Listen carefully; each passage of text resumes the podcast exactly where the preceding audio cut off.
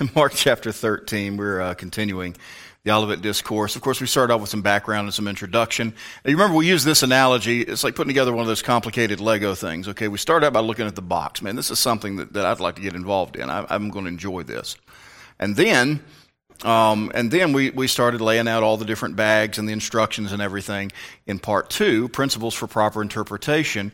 And there's three questions that we're using as our as our basis. When shall these things be?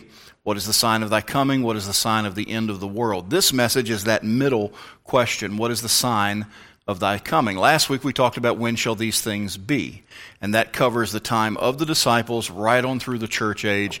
And now tonight, what is the sign of thy coming? Mark chapter thirteen, verse number fourteen. Mark chapter thirteen, verse number fourteen. Jesus says, "But when you shall see the abomination of desolation spoken of by Daniel the prophet, standing where it ought not, let him that readeth understand. Then let them that be in Judea flee to the mountains. And let them let him that is on the housetop not go down into the house, neither enter therein to take anything out of his house. And let him that is in the field not turn back again for to take up his garment. But woe to them that are with child, and to them that give suck in those days. And pray ye that your flight be not in the winter. For in those days shall be affliction, such as was not from the beginning of the creation which God created unto this time, neither shall be. Except that the Lord had shortened those days, no flesh should be saved, but for the elect's sake, whom he hath chosen, he hath shortened the days. And then if any man shall say to you, Lo, here is Christ, or Lo, he is there, believe him not.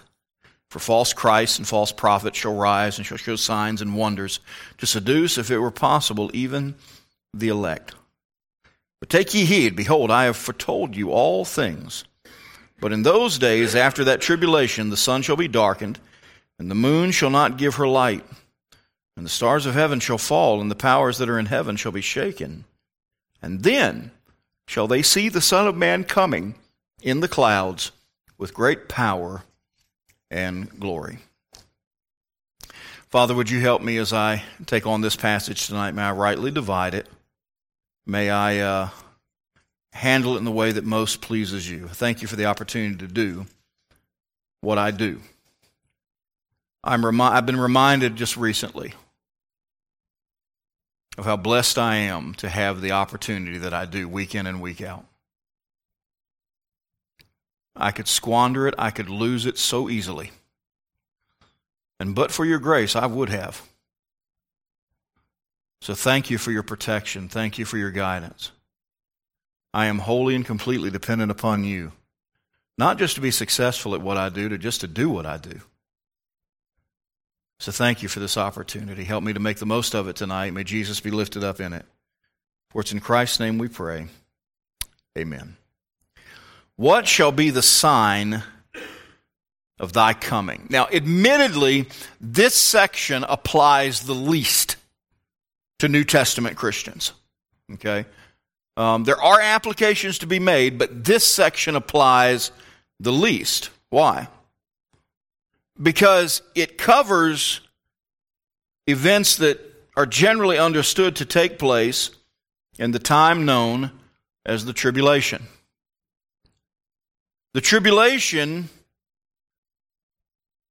happens immediately following the rapture.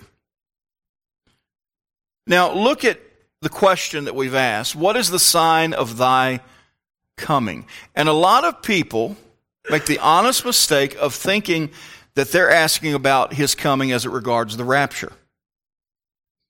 Now, let's, let's define our terms. Okay? The second coming of Christ is divided into two sections. The first is Jesus parting the eastern skies and calling, or literally snatching up, his church. We meet him in the air, we're changed in a moment, and we go to heaven with him. The second part of the second coming, Jesus comes to earth, defeats the forces of the Antichrist and those that are against him, establishes his millennial reign, and rules for a thousand years. The first part is Jesus coming for his church. The second part is Jesus coming with his church, because we'll be coming back with him, the second part. So when it says, what is the sign of thy coming? These, these fellows, these, these disciples, being Jews, had no view of the rapture in this. They're talking about Jesus, when are you coming back to establish your kingdom? Because a Jew looks at Jesus as the Messiah, and should. He is. He's our Messiah too, but not in the way he is to the Jews. And when you think about the Messiah, you're thinking about setting up that kingdom and reigning and setting things right. They weren't viewing the rapture. And so the sign of thy coming here is not talking about the rapture. It rather is talking about his glorious appearing at the conclusion of the tribulation. Okay? Now, I want to take a little sidebar here to make sure we're all on the same page. I've touched on it many, many times, but repetition is a good thing, okay? It is my conviction. Now, when I say that, I don't mean that I can't fellowship with people that see this differently. But it is my conviction that the church, those of us who are saved, will not see one second of the tribulation. I believe in a pre-tribulational rapture of the church. And I want to give you some reasons why I believe the Bible teaches that. Number one, the structure of Revelations two and three. I'm sorry, what a terrible, grievous error. Revelation two and three. There's not an S on the end of that. Revelation two and three, leading into Revelation four, verses one and two, suggest a pre-tribulational rapture. Now, what in the world am I talking about? Hold your place in Mark and go over to Revelation. Go over to Revelation. We're going to skim through chapters two and three. We've talked about this before. Okay? Revelation two and three describes three things. It's seven churches. John is writing to the seven churches of Revelation, and these seven churches represent three things. Number one, they represent seven literal churches that existed in John's day. There was a church at Ephesus. There was a church at Smyrna. There was a church at Pergamos. There was a church at Thyatira. There was a church at Sardis. There was a church at Philadelphia. And there was a church in a region known as Laodicea. Could have been several churches, actually, in a region known as Laodicea. Seven churches that existed in John's day. The second thing that they represent are seven types of churches that have existed all throughout church history. Okay? So the church at Ephesus represents churches, if you, if you read the text, Revelation um, chapter two, the church at Ephesus represents churches that are doctrinally sound, but lacking in love. Do those churches still exist today? Yes. And they've existed all throughout church history. Church at Smyrna was an intensely persecuted church. The area around Smyrna, they just endured more persecution than most. They represent the persecuted church. Are there churches in the world today that are persecuted? Yes. We subscribe to a periodical called Voice of the Martyrs. And it, it outlines the kind of stuff that's going on even today. It is especially prevalent in Muslim countries, in communist countries, and yes, don't you think for a second that communism's dead. It's not. China comes to mind. North Korea comes to mind. Cuba comes to mind. There's still persecution in Russia. They're not technically communist, but that, the seeds are still there. All right? Um... And in very secular countries, there's folks that are in prison because of their because of their beliefs. And if Jesus tarries his coming, it'll happen in America too. It'll happen in America too. So, and those churches have existed all throughout church history, right? All right, so then, here's the third, Pergamos. Pergamos was the church that was wrongly married to government. They had an easier time of it because they were tied in with government officials and they were, you know, viewed as, you know, government-approved churches. Do those exist today? Yeah. The Church of England, the Lutheran Church in Scandinavia. These are state churches um, that, that are that are you know hand in glove with governments and with with the world. Worldly churches. Those have existed all throughout church history. Thyatira. Now this one's this one's one we got to be careful with. Thyatira was a church that uh, full of good works, but their doctrine was unsound. So much so that they almost don't look like a church. But how many people have to be in a church to make it a church? Where two or three are gathered together in my name, there am I in the midst of them. So there are churches out there that to look at them, they'd say, my soul, they're doctrinally just way off base. Well, they do good works, but they're way off base. And I'm not trying to be unkind, but this is most clearly identified with the Catholic Church. Some of the finest hospitals you see are Catholic hospitals. There, there are folks under the Catholic Church that have gone out and done amazing things for the poor and the sick and, and things like that. And yet their doctrine's off. But are there people within these churches that are saved and loved God? Yes, they, they can't be a church without it. There has to be. All right. Then you got Sardis. Sardis represents those churches that are coming out of these kind of cultures. Right now, the United Methodist Church is having a bit of a problem with that. The United Methodist Church is a denomination. I'm not trying to be unkind. I don't hate Methodists, but the I used to be one. But the United Methodist Church as a denomination has made some terrible decisions. And there's a whole lot of Methodist folks that are saved that are saying, hold on a second, we can't have anything to do with this. And they're trying to pull out of the United Methodist Church. Now, here's the problem with some of that. Some of these folks are right on the money. Some of these folks, they're still holding on to some of the things that they shouldn't as they do so, and that was the Sardis church. Yeah, they were coming out of that mindset, but they still held on to some things that they did they shouldn't have. Okay? Do those churches still exist today and have throughout all, all of church history? Yes. Philadelphia, my favorite. This is churches that were characterized by revival and being missions-minded and on fire. Do those churches exist today? Thank God. Yes, they do. And they have existed throughout all of church history. And then Laodicea, the lukewarm church, the church that, you know, the church that, uh, they're not the worst church you've ever been to, but boy, they're not the best church either. They're lukewarm. Everybody's comfortable. Everybody feels good about things. God has some interesting things to say about that church. Now, there's saved people in it because it couldn't be a church without it. I've heard people say, no, nope, nope, Laodicea is apostate. No, it's not. There's saved people in it. Okay. Now, here's the third thing that it represents. And by the way, there have been lukewarm churches all along and are today. All right. Here's the third one.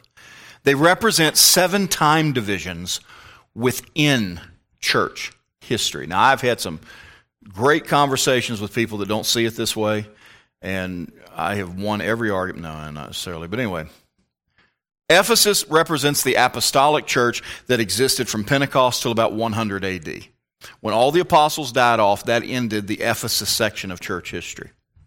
Smyrna represents the persecuted church from about one hundred to three hundred A D, which, not for nothing, in that time period, in those two hundred years, there were ten intense persecutions against the churches by the Roman Empire in that time span. Then you get to about three thirteen A D, you have what's called the Edict of Toleration or the Edict of Milan, which Constantine, the Emperor Constantine, issued, making Christianity legal. And that ended this part of church history.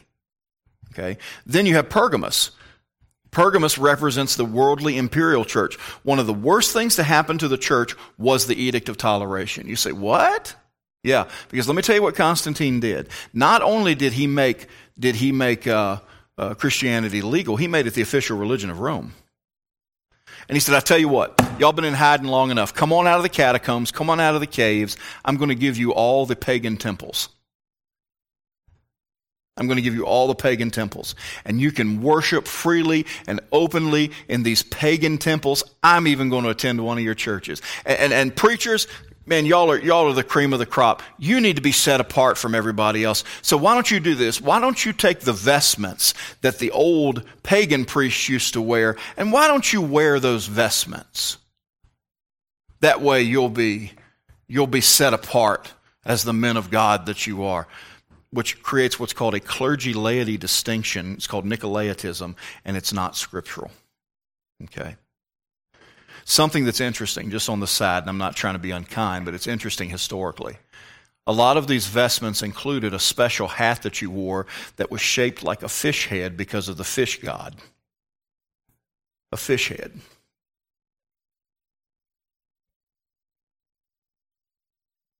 Keep that in mind. Because the Pergamos section of church history moves into the Thyatira section of church history from A D five hundred to A D fifteen hundred. We know that as the Dark Ages. What church dominated the Dark Ages? The Catholic Church, which a lot of those guys wear what? Miters. That's where it came from. You hate Catholics? I do not. And I want to make this clear. Dispersed within the Catholic Church, there are people that have put their faith and trust in Jesus Christ and that love God. And they just don't know any better. But Roman Catholic doctrine worships Mary and makes a work salvation. And it's wrong. And it was dominated through the Middle Ages. Then you have Sardis. That's fifteen hundred to seventeen hundred. That's the Reformation Church. That's these reformers coming out of the Catholic Church. But did they hold on to some stuff they shouldn't have? They did. Martin Luther, man, I appreciate Martin Luther. I really do. But he needed to quit baptizing babies. Hmm? Well, we like that part. No, you should let that go. Episcopalians came out. Great! But they needed to leave the formality of the Catholic Church behind. But then you move into Philadelphia. That's seventeen hundred to nineteen hundred. That's when you see all these great preachers and missionaries. Spurgeon, Moody, the great missionaries like Amy Carmichael and William Carey. And the list goes on and on. And it was revival. This is when you see liquor, um, not liquor stores, uh, bars and saloons shutting down. This is when you see whole families coming to Christ and whole towns getting revival. This is when you see guys like John Wesley and George Whitefield. Man, what a time! And then around about nineteen hundred, it started to cool off. And we entered into Laodicea.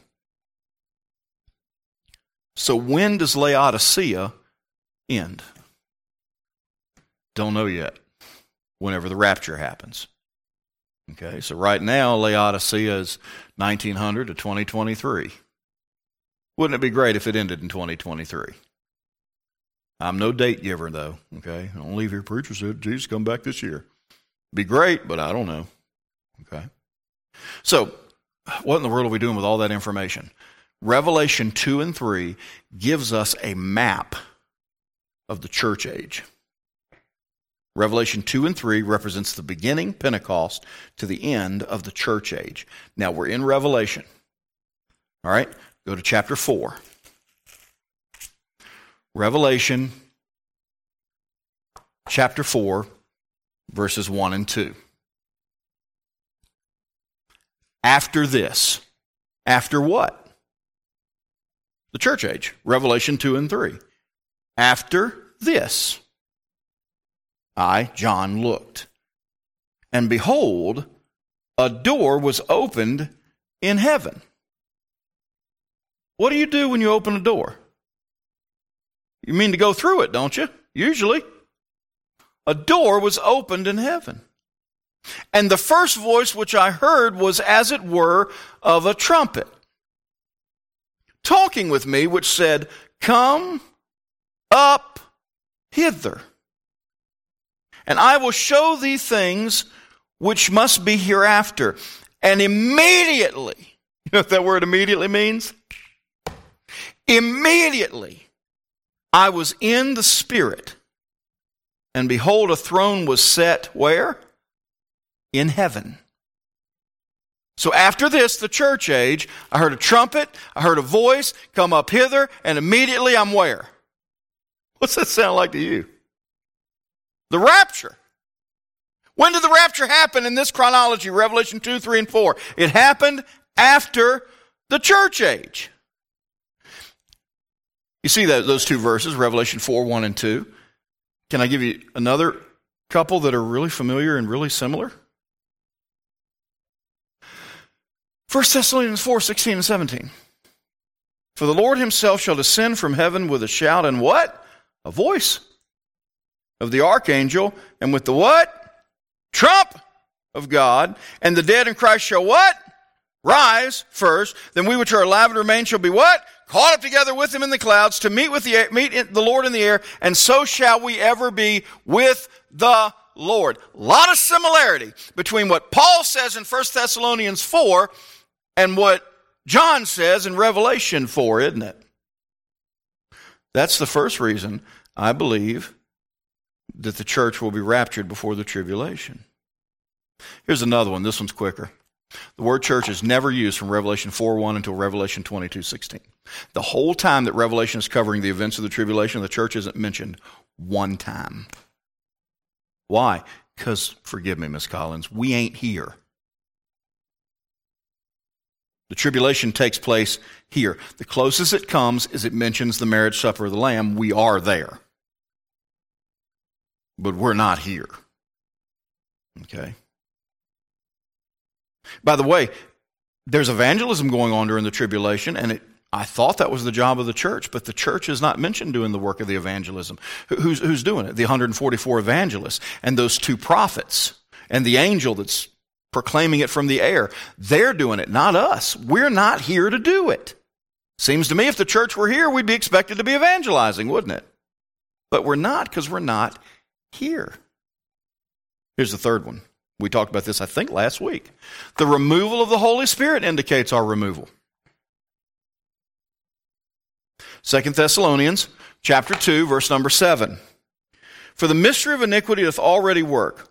Only, look at this phrase, he who now letteth. Letteth is an old English word for hindereth or preventeth. He who restrains evil. Who restrains evil in this world? The Holy Ghost of God. Without him, it gets a lot worse real quick, doesn't it? Okay, so what does it say? It says, only he who now letteth will let, until he be taken out of the way, and then shall that wicked be revealed. Talking about the Antichrist, whom the Lord shall consume with the spirit of his mouth and shall destroy with the brightness of his coming. So what's he saying? The Antichrist cannot be revealed until the Holy Spirit is taken out of the way, but the moment the Holy Spirit is taken out of the way, the Antichrist will be revealed. When is the Antichrist revealed? At the very beginning of the tribulation. So wait a minute. The Holy Spirit leaves before the tribulation. But Jesus made me a promise, lo, I'm with you always, even to the end of the world, amen.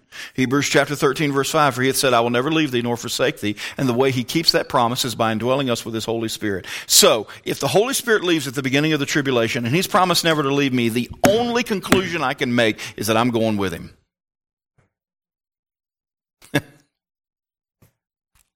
Now, that leads us to a question. And there's several more reasons I could give. If we're not going to be here for any of the tribulation, is it profitable? Is it a profitable use of time for us to study the tribulation if we're not going to be here? The answer is yes. Okay, so what? Why bother studying the tribulation?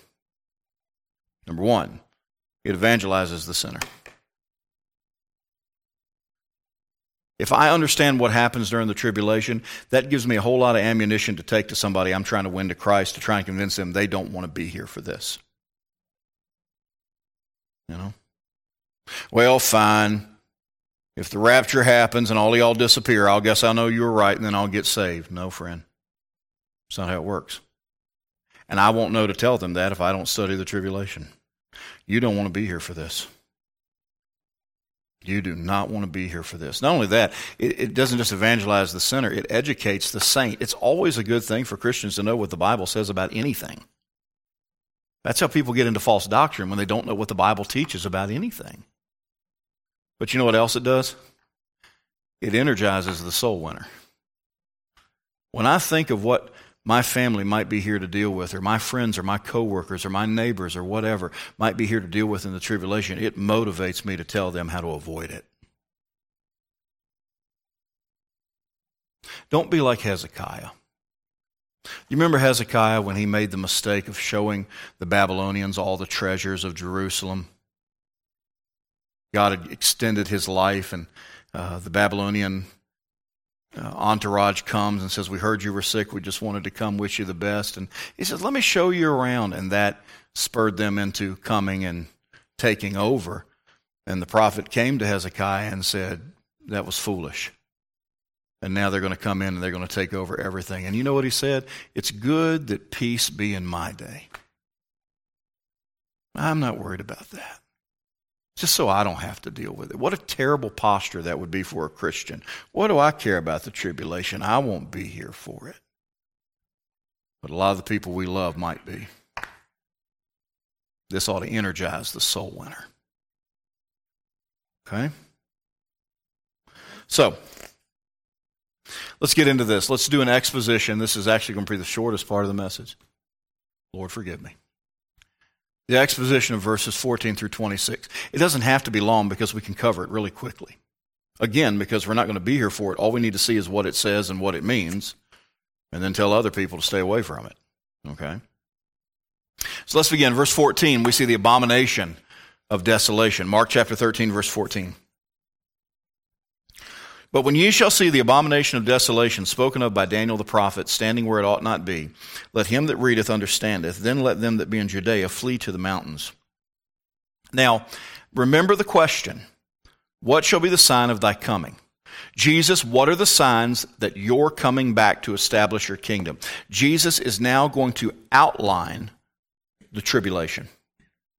Now, the tribulation is divided into two sections. Three and a half years apiece. It's seven years total. The first half is a time of tribulation, and it is it is rough. But at the middle point, it gets exponentially worse. At the middle point. And it's roughly covered by what's called the abomination of desolation. You can read more about that in Daniel's prophecy, Daniel chapter eleven, beginning in verse number thirty-one. Revelation eleven closes out the first half of the tribulation and begins the second half, which is also called the Great Tribulation. And what happens is Antichrist is going to break the treaty, break the covenant that he made with the Jews. When he comes into power, he's going to make a treaty with the Jews. He's going to oversee the rebuilding of their temple. They're going to think he's the greatest thing in the world. And then at the middle point, he is going to break that treaty. He's going to break that covenant, and eventually he's going to go into that temple, and he's going to present himself as God.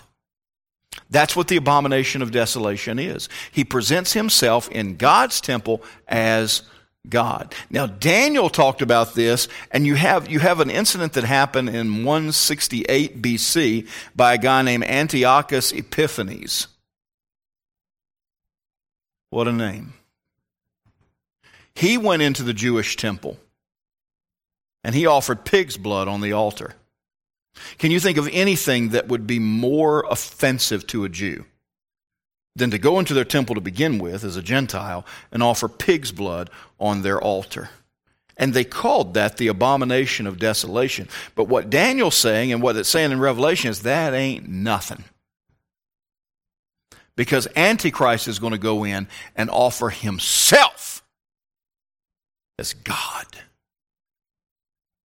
And when he does that, he will begin a persecution of God's chosen people like the world has never known. I don't say this glibly. I don't say this as anything but the gospel truth. It will make the Holocaust look like a picnic. Hitler, as vile and horrible as he was, will have nothing on Antichrist. He hates the Jews. It's interesting. If I understand what the Bible says about him, he is at least in part Jewish himself. It talks about him not regarding the God of his fathers. That's a Jewish idiom. but it appears as though he comes from Europe. I can't say that, uh, Brother Earl. I'll let you handle that, okay? But but it looks like he's a European Jew.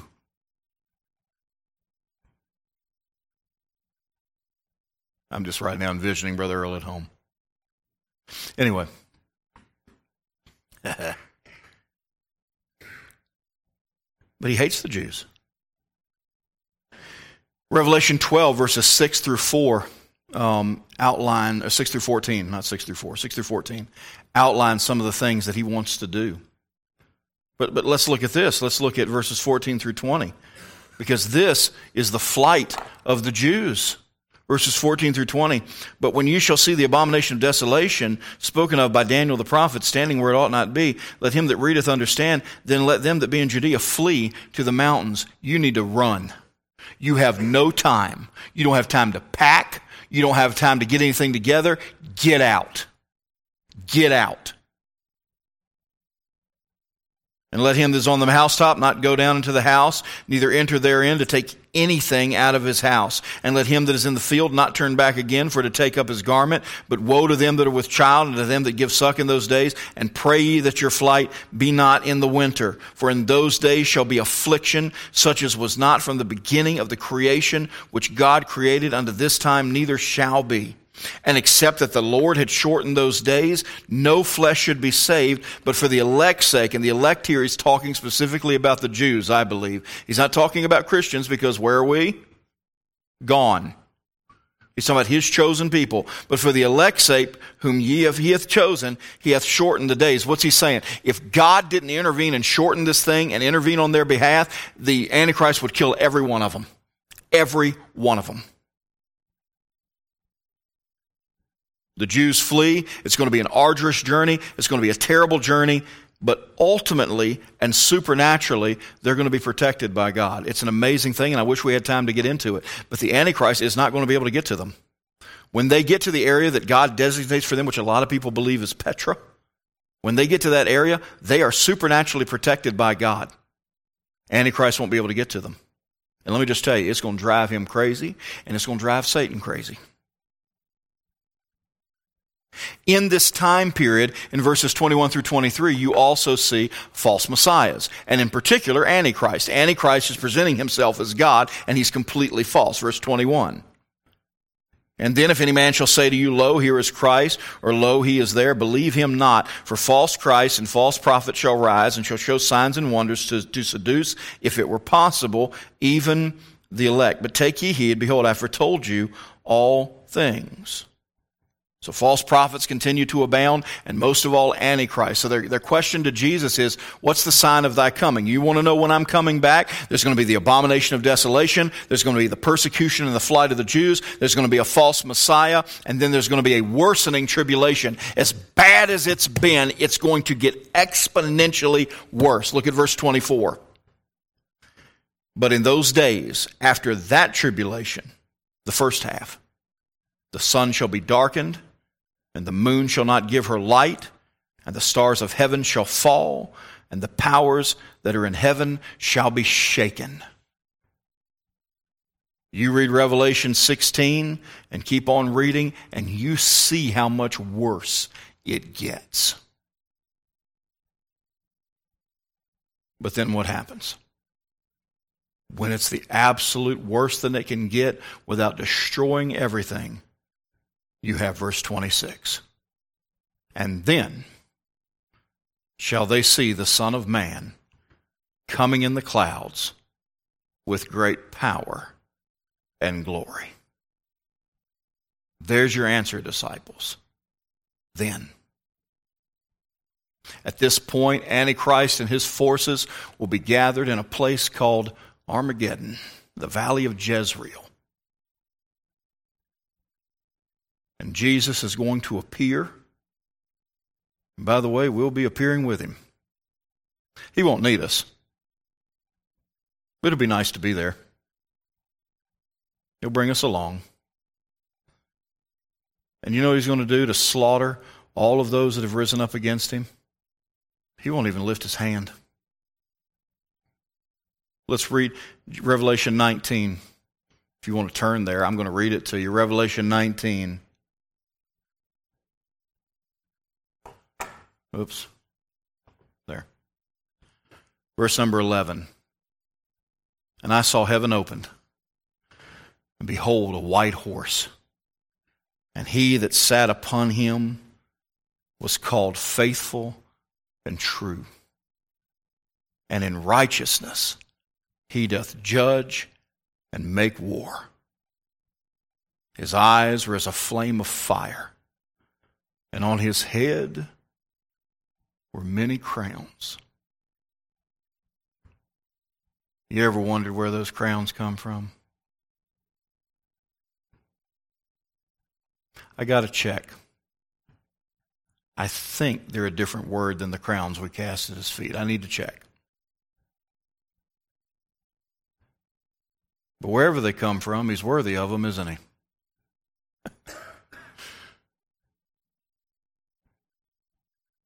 And he had a name written that no man knew but he himself. And he was clothed with a vesture dipped in blood. And his name is called the Word of God. In the beginning was the Word, and the Word was with God, and the Word was God. And the Word was made flesh and dwelt among us. And we beheld his glory, the glories of the only begotten of the Father, full of grace and truth. Verse fourteen, and the armies which were in heaven followed him upon white horses, clothed in fine linen, white and clean. Who's that? That's us. You know what that white linen speaks to? Finally. Finally. I'm one hundred percent saved. My spirit's saved. My soul's saved. But right now, this old flesh isn't saved. But when I come riding down in that white vesture, you know what that means? I'm wholly saved. Fully pure. Fully righteous, just like Jesus.